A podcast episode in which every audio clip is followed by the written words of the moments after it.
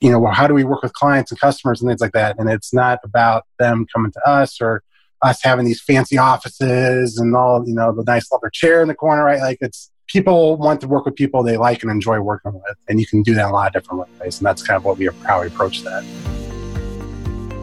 Welcome, everyone, to Do Well and Do Good. You're here because you have the desire to create financial freedom, but you also want to make a powerful, positive impact on the world. This podcast exists to tell the inspiring stories of men and women who have achieved both people who do well and do good. I'm your host, Dorothy Illson, and I'm here to help you discover proof that individuals have the ability to make a massive impact. Hey, everybody, welcome back. This is episode 42 of the Do Well and Do Good podcast. I'm so excited to tell you about today's guest, but before I do that, I want to make sure you're following me on Instagram. It's the best place to stay on top of what's going on with this show and to really get a peek into my own personal life and the lessons that I'm learning on this journey. You can find me at Dorothy Illson. That's D O R O T H Y I L L S O N.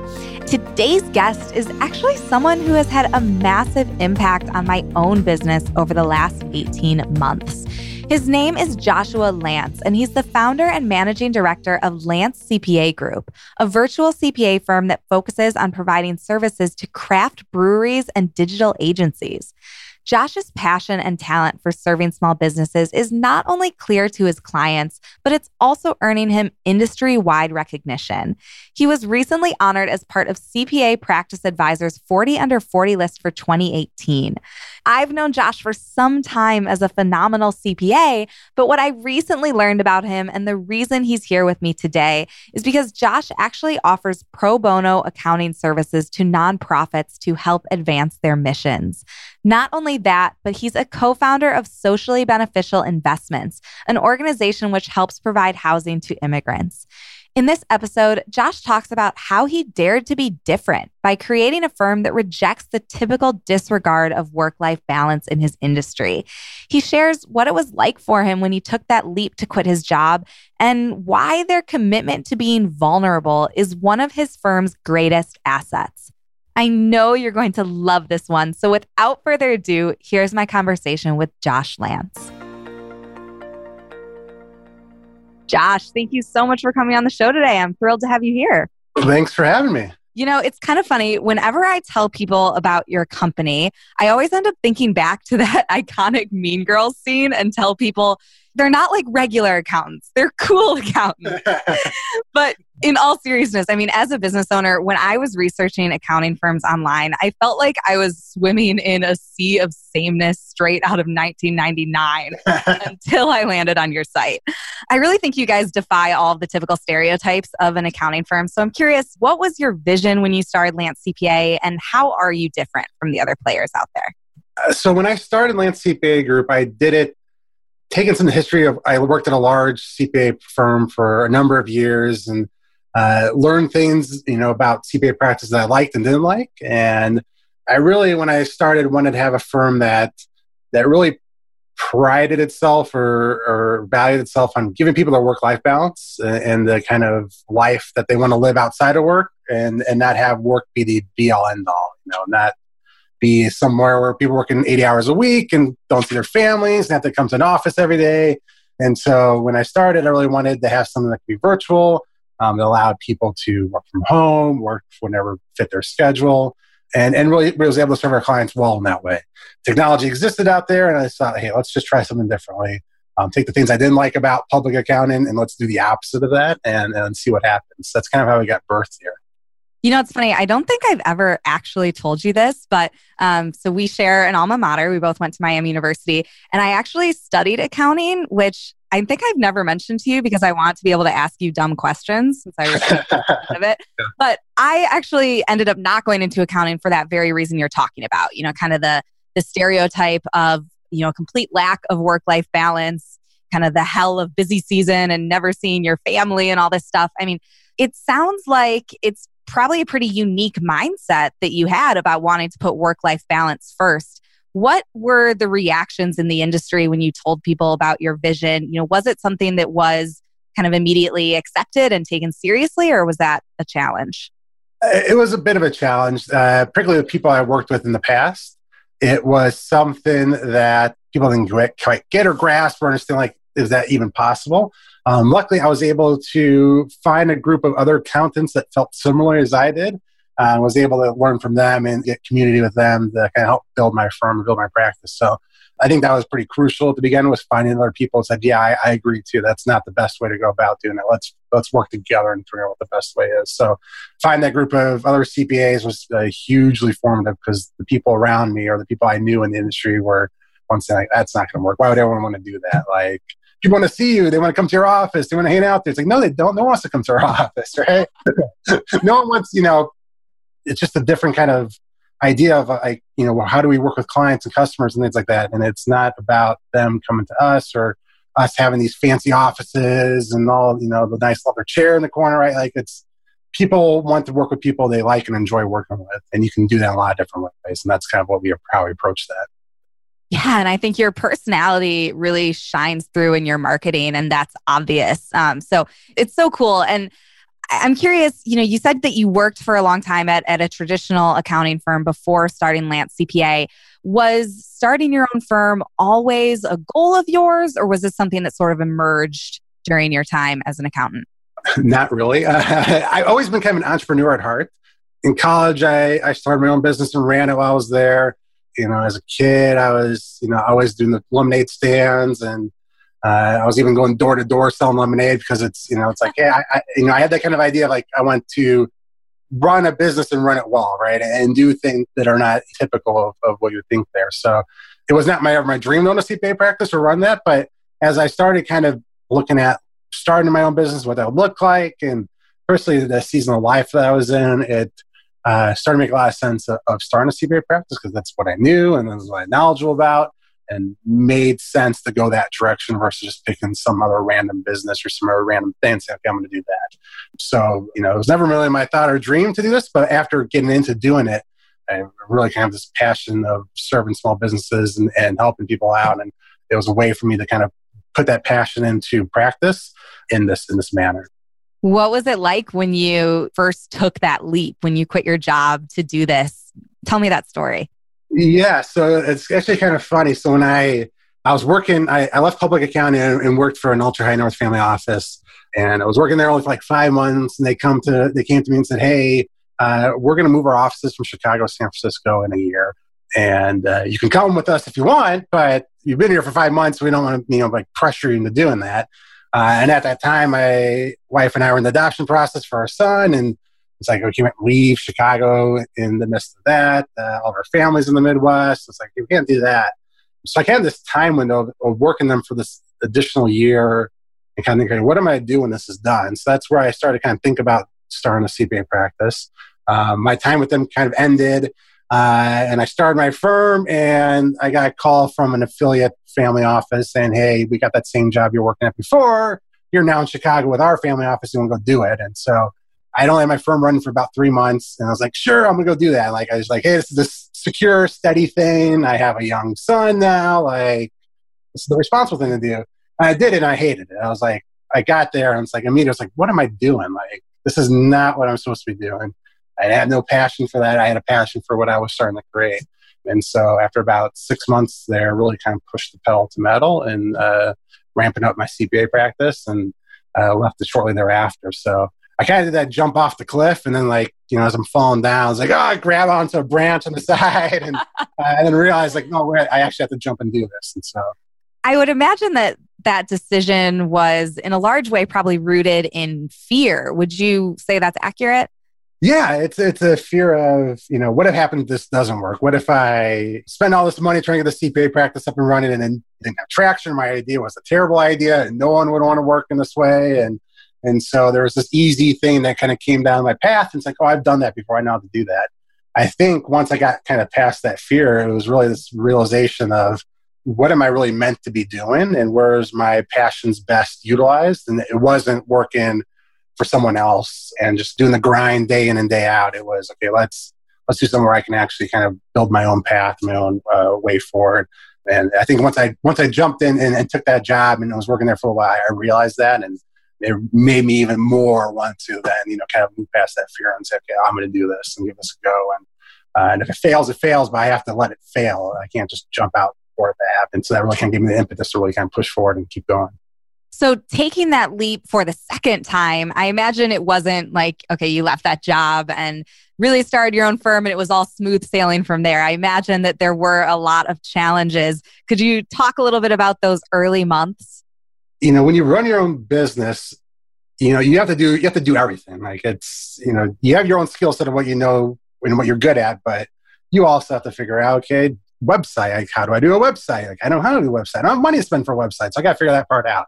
Uh, I got to do marketing. I got to do uh, sales and networking. And so you kind of have to learn all these other little skills that maybe you kind of knew already have done before, but you got to do it in a different way. And so just that kind of learning process of like figuring out all these things I didn't know I had to do, but realized you have to do and figure out and do it well, uh, I think was a, a kind of step there. I, I remember, I remember I was going to do this big, uh, this kind of like tax symposium thing for small businesses. And I advertised it, and it's like, all right, I'm going to teach you all you need to know about taxes for small businesses. I was like, ah, oh, gonna, this is gonna be great. And I do it, and like five people show up, and like two people leave like five minutes into it. I'm giving this presentation. I'm really talking to no one at that point. And it's like, okay, well, that didn't work. But I did then kind of figure out, like, okay, well, that way of advertising the small businesses was not the right way it really helped me kind of like you know say okay let's think creatively about what i want to do going forward here and not just do the typical things and kind of fail in that regard. It's going to help me open my eyes like okay, how can we be creative in this in this way and, and try different things and see what works. And and for us it was really doing a lot of content marketing and blogging and social media where you didn't see a lot of accounting firms do that. That was not something accounting firms did right? Uh, accounting firms had websites that haven't changed in 20 years, and uh, they all look the same, and they all have the same information in it, and the same tax calculators, and uh, and so it's like, okay, what could we do something different? What if we made our accounting firm look like a startup or something that wasn't an accounting firm, but you know. And you really did. I mean, I know everyone's going to go check out your website after they listen to this, but for me, like when I was looking at firms, I knew within I'm not kidding, two minutes of being on your website that these were the guys I was going to end up hiring um, just because it was so different from everything else I was seeing. And so I know that, you know, you have this vision of, you know, employees first, having work life balance within your firm. How did you create that culture from the ground up when it's, you know, really kind of unheard of in this industry? Part of it's really finding the the right people that buy into it. So we started initially looking at the idea of like, I want to hire some people to work with me. It's finding people that bought into that, but it's also kind of creating that that vision for them and saying, okay, working at Lance, Lanceville Group look like for them? What do we do that may not be accustomed to, right? So working remotely and virtually sounds great for a lot of people, but in practice, that's a be somewhat difficult. It's you have distractions at home, you have you know you're trying to fit things in with family and all that stuff, and so um, really just kind of give them the vision of like, what does this actually look like? What do we expect? What are we looking for from them? Or one of our values we have in our firm is, is taking risks and being okay. Like, hey, I'm going to try something. And if it fails, okay, that's almost as good as having it succeed because we're going to learn a lot from that failure. Uh, really empowering our team to take those risks and try things out and figure things out. Uh, and even come to me and say, you know what, Josh, the way you're doing that's not the right way. And let's try a different way. And uh, having that kind of open and honest dialogue that allows for people to really be invested in what you're doing. And that all kind of helps build that culture where even though we all work remotely and we don't see each other on a day to day basis physically, we still have that kind of bond and that kind of relationship that we've built through that culture that we've created in our company. I've heard you say that another one of your firm values is something called courageous authenticity. What does that mean? we kind of I kind of label as kind of being transparent and vulnerable and honest, right? So I think especially in a lot of professional service firms, you know, most of them have like a, a value of being honest or honesty or trust or something like that. But they don't value the vulnerability or transparency that can come with that. And so for a lot of people when they work in those firms, it's very static and like you go with the flow and you don't make any waves and and that's just not how who we are. We want to be we want our team and everyone in our company to be vulnerable with each other and transparent and uh, and I think that really kind of fosters a uh, an environment where people can actually be themselves and not be afraid of being different or uh, not be afraid of not fitting in with the status quo or anything like that. That they can truly be who they are and express who they are without fear or repercussion that that's going to come back and bite them. Um, which is typically not what happens in professional service firm. You start being who you are, and they kind of kick you to the side because you're not you're not following the company line. So that was really important for us that we had that kind of transparency and that vulnerability built into who we are, and and that extends to everyone. So that extends to our team being transparent and, and vulnerable with me and saying, "Hey, Josh, this is not. We don't think we should be doing this anymore, or we let's try something totally different, or."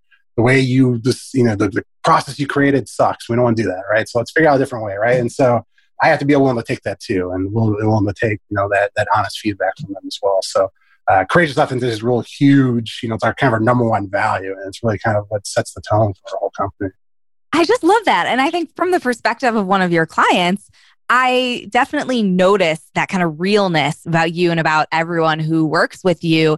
It's very unlike the relationship that I've had with bookkeepers in the past or even like I I feel like my lawyer is a great kind of comparison. Like it's all just very stuffy very formal. But when I'm emailing with you know you and your team like you're just real people you know? Like there's no facade that you're putting up. And I think that that is something that really makes me as a client feel more comfortable about you and and that you really care about me and my business you know on that human to human level not just from this like we want you as a client we want your money kind of thing. Right exactly exactly yeah. I'm curious josh you know what advice would you give to entrepreneurial people who are looking to do their own thing in industries that are so entrenched in kind of this bigger is better type of mentality like accounting or or legal services for example it's okay it's okay to be different. I think the kind of disruption that some of these traditional industries are having are, are, are good things and it's okay to push against that particularly as younger generations kind of taking the reins and, and kind of moving into those leadership positions in that type of industry being willing to say okay we're going to be different and we're going to do something different and take that risk. I think we have a lot more freedom with you know the internet and being able to really you know communicate work with people across the country and the world um, and take those risks and, and find people who are willing to go down that path with you. Um, and I think the other part of it too is finding other people in your own industry who are trying to do the same thing and kind of banding together and learn from each other. Because when you're trying to create your own path or do your own thing that's different from what everyone else is doing, it can be kind of lonely. You can kind of think, you know, there's a lot of self doubt that comes into that. But when you have other people like going down that same thing, it's like, yeah, I think, I think we're on to something here, and you're kind of working with each other, kind of help each other out. I think that becomes really powerful as as you try to do different things or try to take those kind of bold risks and start your own business, uh, particularly in industries that are very old and entrenched and things like that. And it, it can be hard, but I think there's also that room now to be able to do that and do that well. People are everything, and I think no matter what your vision is, if you look hard enough, you're going to find people who who share that and kind of buy into it. Cool. So, Josh, I know that giving back is something that you're very passionate about. Tell me a little more about that. I think it's, you know, at least from my own skill set, right? Not everyone is cut out to be an accountant or understand accounting things or tax things, right? For a lot of people, that just is speaking another language or it's too complicated. They don't want to deal with it. And I found just working with people in my own community and, you know, individuals that I know that people need, you know, this kind of help that you can give. And it's important to give that freely and not try to be like, okay, well, I'm only going to do it if I get paid for it, right? I think a lot of people have different gifts and talents, and, and to give that kind of freely and to invest in other people without trying to expect anything in return, I think is really important. For me, at least, you know, I I have a lot of friends and family who, you know, have come to me and say, Hey, I'm struggling trying to put together a budget, or I'm struggling trying to deal with my own finances. Can you help me out? Be able to, use my skill set to help them out. I think it's really rewarding and really kind of awesome to see them kind of take that knowledge and advice I've given them and to change their own course and their own path and, and do that. So um, and that extends then to working with you know other people like nonprofits. So we worked with a number of number nonprofits where they they don't have necessarily the money or the budget to pay for good accounting advice or tax advice, and it's important. So it's one of those things where we can give where uh, maybe we can't make a financial donation to them, although we like to. Uh, we can also give them this kind of knowledge and this kind of in-kind donation of like, hey, let's help you figure this out, or let's put together your budget, or let's do your nonprofit tax return uh, and help them out in that way. And that's really kind of a gift to them because they're, you know, these nonprofits are really out there trying to help as many people as they possibly can and, and do really amazing things. And they need the support of other people who share their vision and be able to use their own skills to come alongside them and, and help them out. And so we've uh, we've done that with a number of nonprofits and, and people and individuals where we've been able to come in and and provide that expertise to them and really help them out without this like okay well we need to get something back because that's not what it's about like we need to be able to be able to freely give out to others uh, and and see how that you know helps them helps them flourish uh, as a result I couldn't agree more. I mean, I think that it's easy to get stuck in this mentality that, you know, when it comes to giving back, it's all about money and, you know, what can you donate? But it, it couldn't be further from the truth. I mean, I think no matter who you are out there listening to this, even you have skills whether it be you know maybe you're uh, you know you're decent in photoshop and you could help a nonprofit put together a flyer or an email newsletter or something like that you know or you have technical skills like you do to be able to offer. There are so many ways to give back that aren't just about money but can actually end up saving these nonprofits insane amounts. Like what they would have to pay to go hire a firm like yours is staggering. Tell me about socially beneficial investments yeah, so it was uh, a friend of mine um, kind of came up with this idea of uh, he had a, a, colleague who worked at this non for profit in Aurora, uh, Illinois, and their kind of goal was to help people who are immigrants and or who are other low income try to kind of work into home ownership. So they kind of do these rent to own situations to help them kind of build up a down payment and ultimately get there so then they can go and buy their own house. But what they were struggling with is they, you know, they had a few properties under their name, but they didn't actually, they're running out of space. They had so much demand of people who needed this, but they didn't have the space to provide or the resources to provide for that. And so my friend who knew them kind of came to me. It's like, hey, like, what if we kind of came up with a way where we can gather people we know and have them, you know, we all go in together and, and buy real estate, but we buy real estate and then we partner with these non for profits to be able to use it and uh, basically rent it to them at below, below market rents so then they can utilize it and, and provide these opportunities to other people. So uh, we acquired our first property about uh, little under three years ago, and we have had multiple families now live in it and uh, ultimately be able to basically live there, save up some money, and then be able to kind of graduate from there and buy their own house. So it's really kind of exciting and rewarding to kind of see that kind of come fruition and, and be able to kind of pull from our own community uh, to say, hey, would you be willing to invest, you know, a thousand bucks to go do this? Uh, and see what this result is from that. So that's worked really well. We're, we're looking at doing our second property here shortly. You know, work with another nonprofit and kind of do a similar type of thing. So you know, it's one of these things where it's not we're not doing this or create this company and make a bunch of money. We create because we you know we're able to kind of cobble our resources together and say, okay, how can we help out? Uh, in the way uh, and partner with organizations already doing the good work out there uh, and provide them the resources they need so they can further that work. That's absolutely remarkable. I mean, I don't know how much you actually know about the families who are in that first property, but are there any stories you can share about you know, any of the people who have been impacted by this? Particularly in Aurora, Illinois, it's pretty low income um, and has a large immigrant base, particularly from Latin America. Um, and so there's been a number of families who moved there because they they know people there. And, and right now we have two families. We, the place we bought was a, a, basically a duplex. And so we have two families living there right now both um, had recently immigrated into the country in the last 12 months. Uh, and so um, they were able to get connected to this nonprofit. This nonprofit then uh, was able to then use utilize our house that, that bring them in there and have them live there. So it's exciting that you know we have basically I think we have 10 people under under our, our roof right now. And within a couple years, those people graduate out. They'll move out because they can now buy a house and have their own place and, and have that equity that comes from that. So um, it puts them on a good financial foot in in the future. Uh, in a way they probably wouldn't be able to do it initially because they just moved here and didn't have necessarily a job or resources to qualify for a traditional loan. So we've now been able to kind of set them on that path. Then that nonprofit works with other nonprofits to get them job training and get them placed in the, into positions. And so it's kind of this community of different people and different organizations coming together and really rallying behind these families so that they can come to America and actually, you know, find success and, and have the life that they were trying to get to when they came to America. So it's really kind of exciting to see this kind of come to fruition.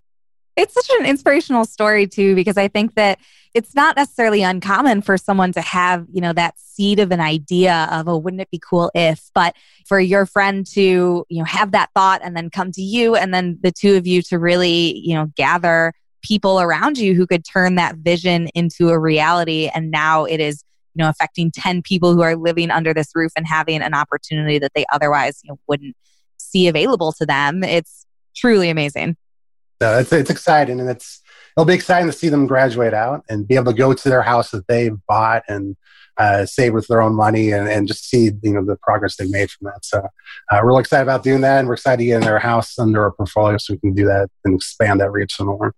That's so empowering. Absolutely remarkable. Well, Josh, I just hate to cut this short. It is unbelievable, but unfortunately, we are running out of time. So I'd like to move into what I call the impact round. This is where I'll ask you a series of short questions, and I'd like for you to basically respond with the first answer that pops into your head. You ready? Yeah, I'm ready. Yep. All right. So, who has been the most impactful person in your journey to do well and achieve financial success? Uh, it's definitely been my dad. Just seeing him uh, and the kind of work ethic he's had and the things he's done for our family. You know, he was one of the first people in this family to get a college education and uh, and really kind of values education. Really values like doing good work and the value of what work is. And so he's kind of taught and instilled all that to me. And so uh, that's where I've kind of gotten that from. Oh, he's got to be so insanely proud of everything you're doing. That's awesome. Then, who has been the most impactful person in feeding your drive to do good and really make an impact? I would have to. Pro- I'd say my wife. I, I, think she's been a huge supporter of kind of my dreams and what I've done so far, right? And, and been willing to take those risks with me. And uh, but she's also really good at kind of seeing areas where you know I can do that good and kind of foster and support that. So definitely my wife. And Josh, when you're having a bad day, what do you do to get yourself out of the funk? Kind of going along with this, any regular personal development practices, anything like that? I don't know if this is necessarily personal development practice per se, but uh, when I'm in a funk, I typically watch episodes of The Office as a way to kind of get myself out of there, just a way to kind of like chill and relax and just kind of see, you know, not everything has to be super important, serious all the that kind of usually gets me out of my funk and you know, I love that answer because most of the answers I get to that question, you know, are all talking about like meditation or gratitude practices or all these things, which are amazing. But sometimes, like when we're really in that place, like this actually happened to me like just in the last week where I kind of got myself into a, a screwy headspace and I was feeling really negative. And when you're in that, it can be hard to, you know, okay, what am I grateful for? And you just want to say, screw it. And so taking your mind completely off it and just doing something like watching a funny show or whatever is such a great way to kind of reset of that. So, Josh, what book do you find yourself recommending to people most often? I would say I'm a big fan of uh, Basecamp and the, the two guys who started Basecamp, Jason Fried. Um, and so they've had some books. Rework uh, was actually really instrumental in me trying to like figure out like, okay, am I gonna actually make the jump off and do my own thing? They have a recent book that was It Doesn't Have to Be Crazy at Work, which is what if you really kind of rethought how work actually was structured and what looked like. And because me, as I run a company, it's very easy for me to be like, all right, I'm gonna work all the time. And like, it's 11 o'clock at night and I'm on my computer. And like, that's not necessarily the right balance or the right things you're often trying to get to. Um, and so that's been really a good book recently that I've been, I've been into. You know, I have to ask since you brought that up. I know that the Basecamp guys, they really are um, vocal advocates for remote work. Any tips that you have for businesses who maybe, you know, want to go the remote direction but are afraid to make that jump? It really comes down to one, for me at least, is having a place where I can kind of get away in my own house and then have that kind of quiet and be able to kind of put my head down and do work. But I think secondly, too, particularly as, that, as you look at the in like companies, is really being that champion of it and saying, all right, like we think remote work is a value for our company in the future. Whoever's championing needs to be the one who's actually doing it in that well. So for us, you know, our whole team is remote. I think that's really valuable and it works really well. But that wouldn't have worked if I then was working in an office myself five days a week, whatever, right? Like I have to be practicing what I'm preaching and, and working remotely and from home as well. So it's got to come from the top for sure. Then, Josh, what is the best piece of advice related to happiness that you would give our listeners? I, I think it's one. It's it's just to kind of relax and slow down. Uh, I think it's very easy to like be always turning at the wheel and always kind of pushing ahead, and just kind of relaxing and slowing down and kind of just observing the world around you. I think is really kind of helpful from that. But also, for me, it's also kind of the concept of enough, right? I think it's it's so easy to be like wanting more and like I need to do more things and it's always more, more, more, and just to be able to kind of say, right, what is enough? What's just enough for me? Uh, and once you kind of define that and realize that you kind of, you know, can see I fit within that, like that's I can be really happy doing that. I don't have to always be turning at the wheel to to get success. Figuring out what what enough is for me is, is important. So. Well, and Josh, as you know, here on the show, we have what I like to call the Do Well and Do Good Challenge. This is where I encourage our listeners who do want to give back to contribute to the nonprofits that are nominated by my guests. Could you tell me what organization you'll be nominating and why it's so meaningful to you? Yeah, so the organization that I'm nominating is Hope for the Day. Um, they are big advocates in helping provide education and resources for mental health and suicide prevention. Um, and I know, at least my own family, how important having those advocates are, and uh, just seeing you know how that's impacted our company. We've we've only known the Hope for the Day guys probably for a year now, but being able to work with them and do different things with them recently has really kind of expanded that reach of like how important this work is and seeing what they've been able to do to basically save people's lives as a result. So, so that's who we are. We are now. Hope for the day. Anyone who is interested will link to uh, Hope for the Day in the show notes. So you can find all the info there. And lastly, Josh, before we say goodbye, where should our listeners go to learn more about you, about Lance CPA, and to follow your content? Yeah, they can go to our website, lancecpa.com, uh, and follow us on Twitter or Instagram at lancecpa Group. That's the, probably the best place to get us, or they can email me directly at josh at lancecpa.com. I love it. Well, Josh, thank you so much for being here today. It's been a lot of fun. Thank you. All right, everyone, that's our show. Now, before I sign off, I want to introduce any new listeners to how the Do Well and Do Good Challenge works. There are two ways that you can participate. The first is if you are looking to do more to give back, I encourage you to contribute to any of the nonprofits nominated by my guests send a screenshot of your receipt to challenge at dowellanddogood.co, and your donation will be included in our monthly tally of the tangible impact this podcast is having.